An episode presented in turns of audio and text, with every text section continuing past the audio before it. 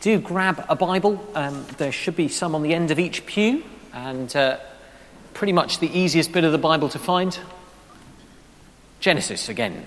We've had a few dips into Genesis over the last few months. Page 5, um, if you want a page number, Genesis 3. And I'm just going to read you a few verses um, as uh, we have just a few, very few minutes to dip into this together. So we begin a series together called God's Great Plan. Genesis chapter 3, beginning to read at verse 1, page 5.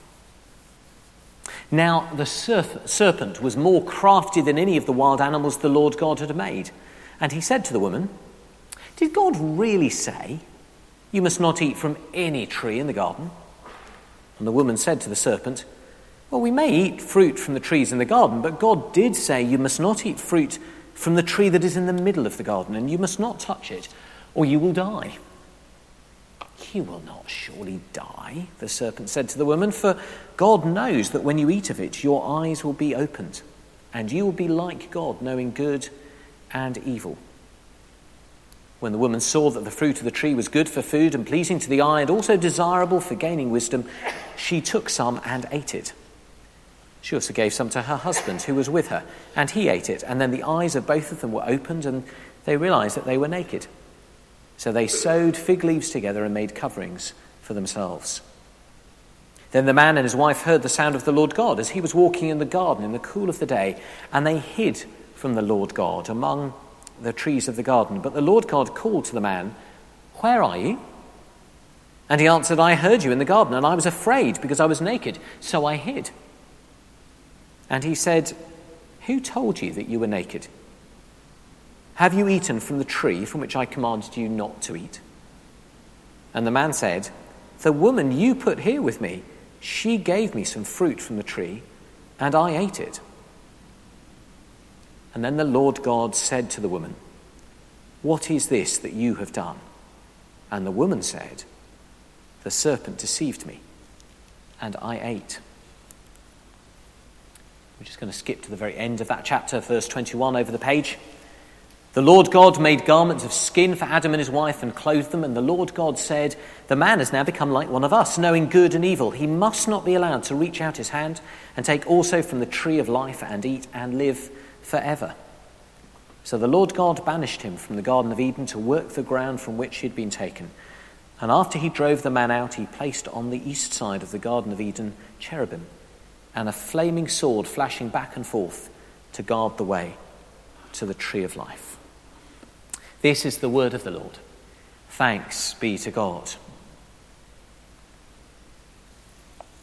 One statistic from the American elections this past week has absolutely stuck with me amongst all the rather memorable events of this week. One number stood out, and it's the number 100 million. Don't know whether you could even take a guess, but in the United States of America, there are 231 million women and men who are qualified to vote. 231 million qualified to vote. And although the figure isn't absolutely pinned down yet, there are still votes being counted. As near as anything, we know that more than 100 million of those did not vote at all. Neither of the main candidates got more than a quarter of the available votes in that election. That means that more than 100 million adults in that particular country believed that their vote was, for one reason or another, worth less. It must do either because they looked at their particular state and said, My vote makes no difference, or because they looked at the two candidates and said, I don't care, I don't know, I don't want, or because simply it would never have occurred to them that they and their vote mattered. Now, we can't just point the finger. We all know that um, attendance at uh, turnout at elections worldwide has been going down But more than that, we all know what it feels like to look at the events of our world, maybe you've been doing that this week, and feel tiny in comparison.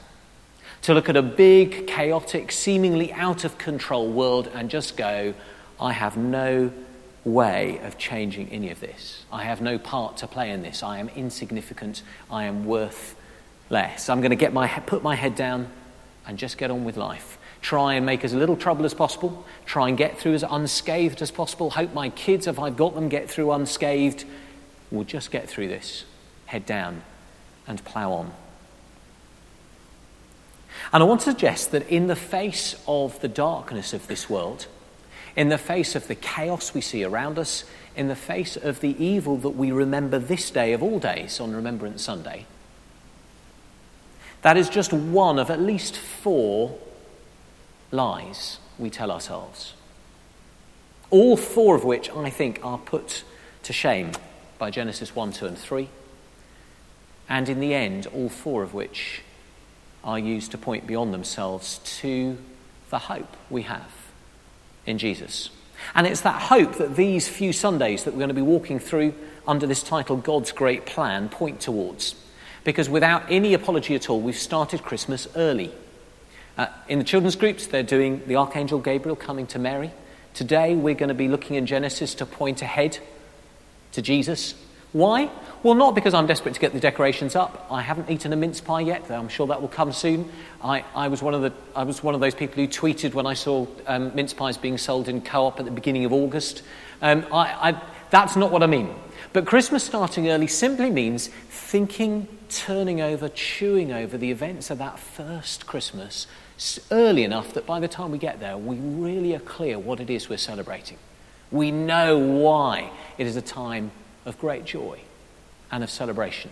We don't simply trip into it and trip out of it. And it starts right here, right back in Genesis, right back in this beautiful poetic parable of creation.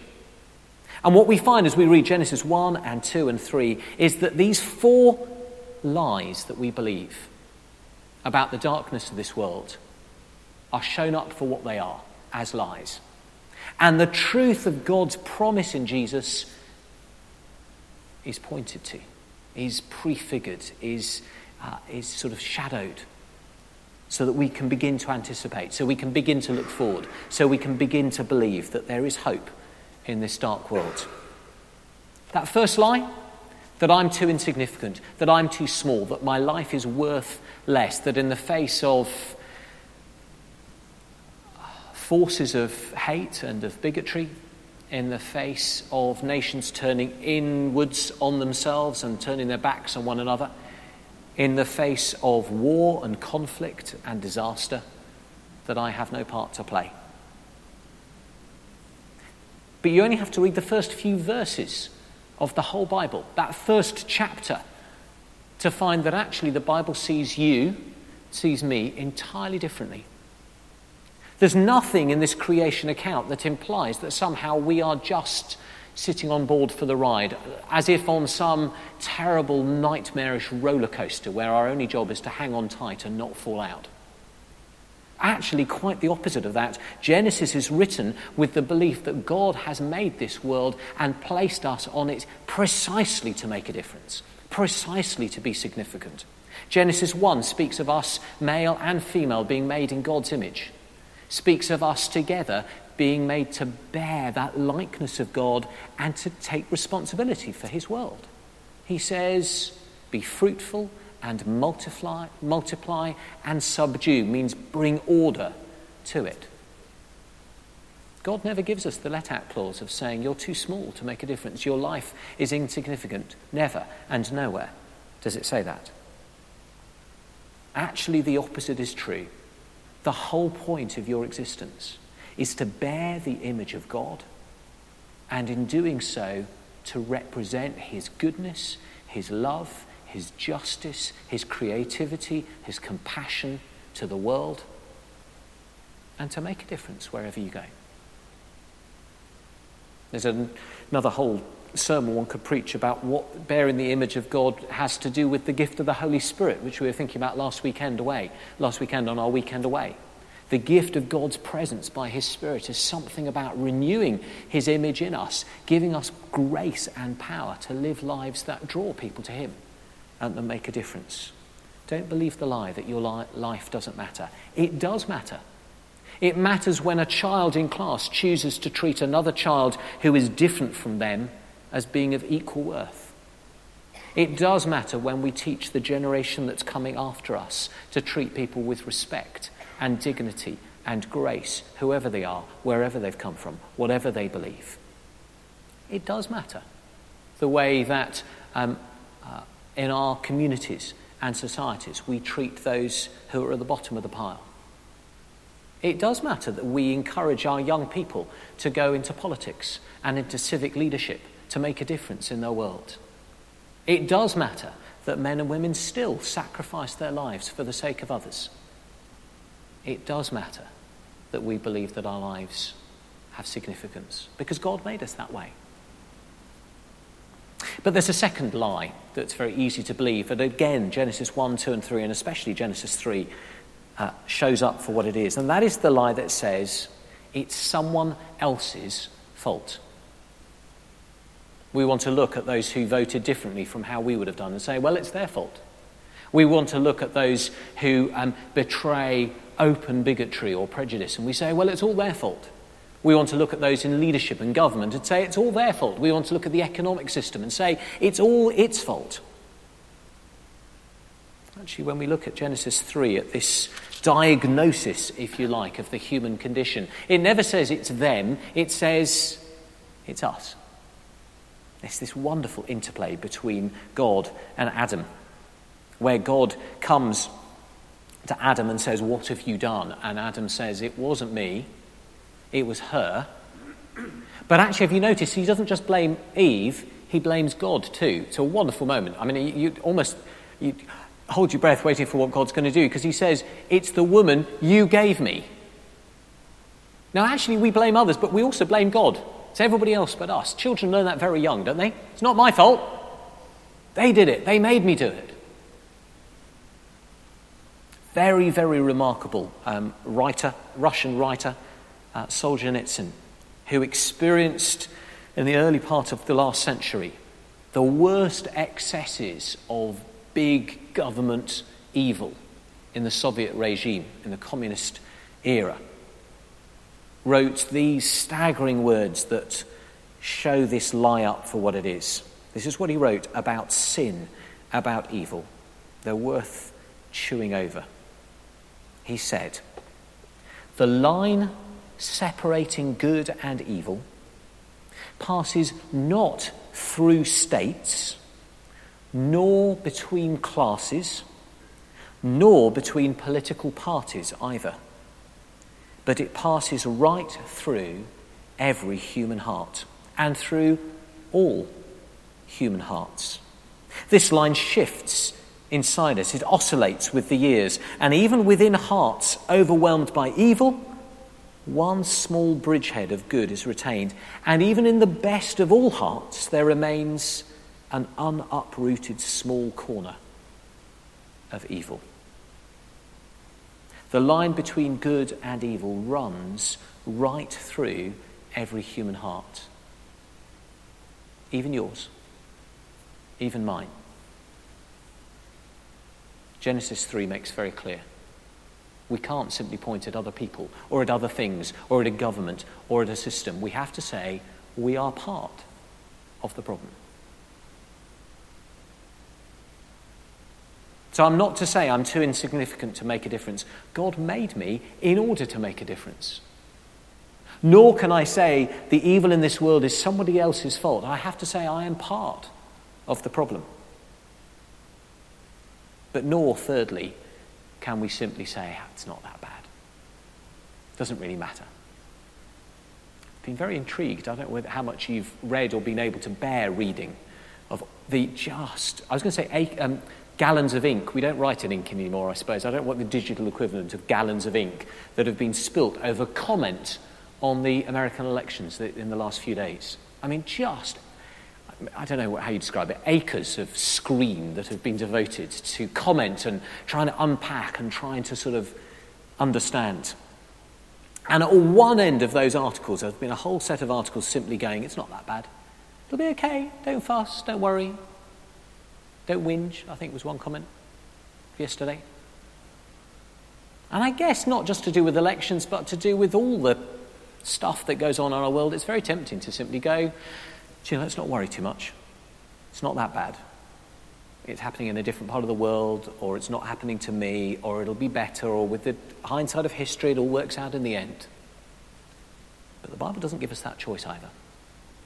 The Bible, on every front, virtually on every page, stares unblinkingly into the darkness at the heart of evil and says, It does matter. It matters because sin, that little word that puts I at the centre of it, that attitude to God and to life that puts me first, destroys people and things and our world. It is thoroughly destructive. That's the picture that's painted in Genesis 3. Adam and Eve created to have this perfect relationship with God, and they hide from Him. Adam and Eve created have this perfect relationship with one another, and they hide from one another in their nakedness. Adam and Eve created have a perfect relationship with the world in which they've been placed, and they find that actually suddenly it won't respond to their farming and to their care.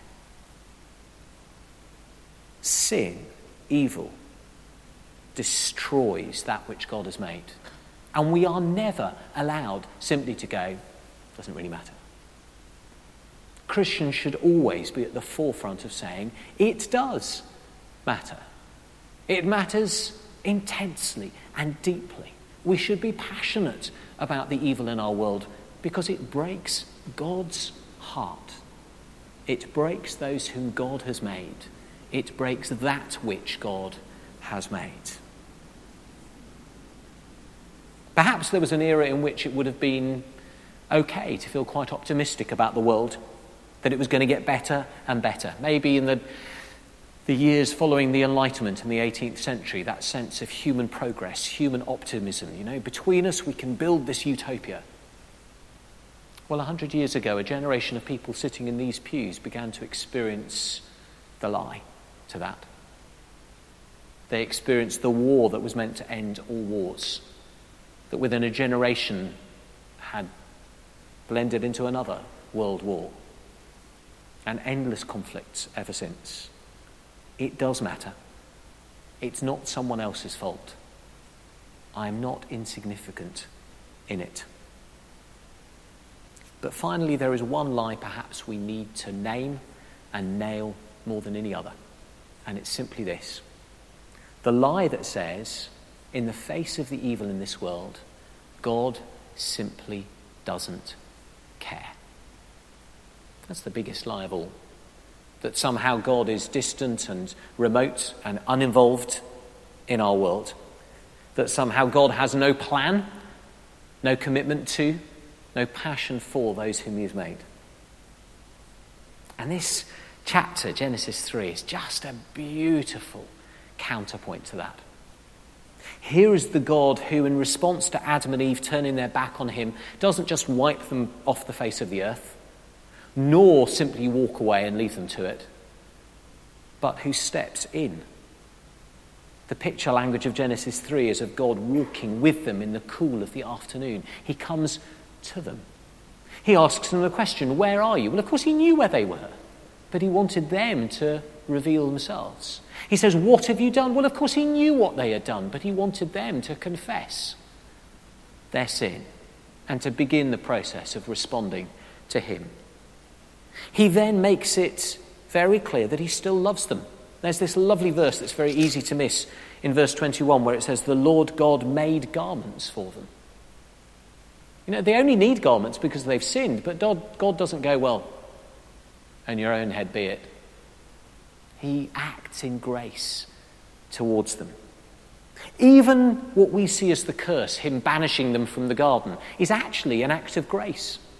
The point being, as the writer of Genesis makes out, that if they stayed in the garden within that sort of picture language of the parable, they would eat from the tree of life every day and never die. And this cycle of sin would therefore be the permanent state of all of creation. But no, instead, God banishes them from the garden and says, There will be an end. There will be a line to be drawn under history. And if you read the last book of the Bible rather than the first, one of the last chapters rather than one of the first, you see a picture of the world made as it will one day be when all sin and death and evil is brought to an end. And the promise? Well, the promise there in verse 15 of chapter 3 is that God will do it through one life. One life born of a woman. I will put enmity between you and the woman, God says to his enemy, and between your offspring and hers. He will crush your head even as you strike his heel. There is the promise of Christmas. There is the promise of one who will be born of a woman, born to crush the head of evil, even as it bites his heel on the cross. There's the promise. There's the gift. There is the conviction. There is the truth before the lie that God doesn't care. Of course, He cares. He made us, He loves us, He loves our world. And in Jesus, as we begin our journey towards Christmas, as we begin to unpick this plan that God has to bring life and light into a dark world, we see that in Jesus He has done all that is needed to do one day to draw a line under history and put all things right. We're going to come to communion. As we do so, the children are going to be rejoining us. Um, so just let that happen. Um, and uh, they'll be able to come up with us and receive a, a prayer of blessing. But as we do so, let's come acknowledging that this sin is not somebody else's fault, but we're part of it. That our lives are not insignificant, but we have a calling to make a difference in our world. And that God does care. He has done all that is needed that one day our world will be as it's meant to be.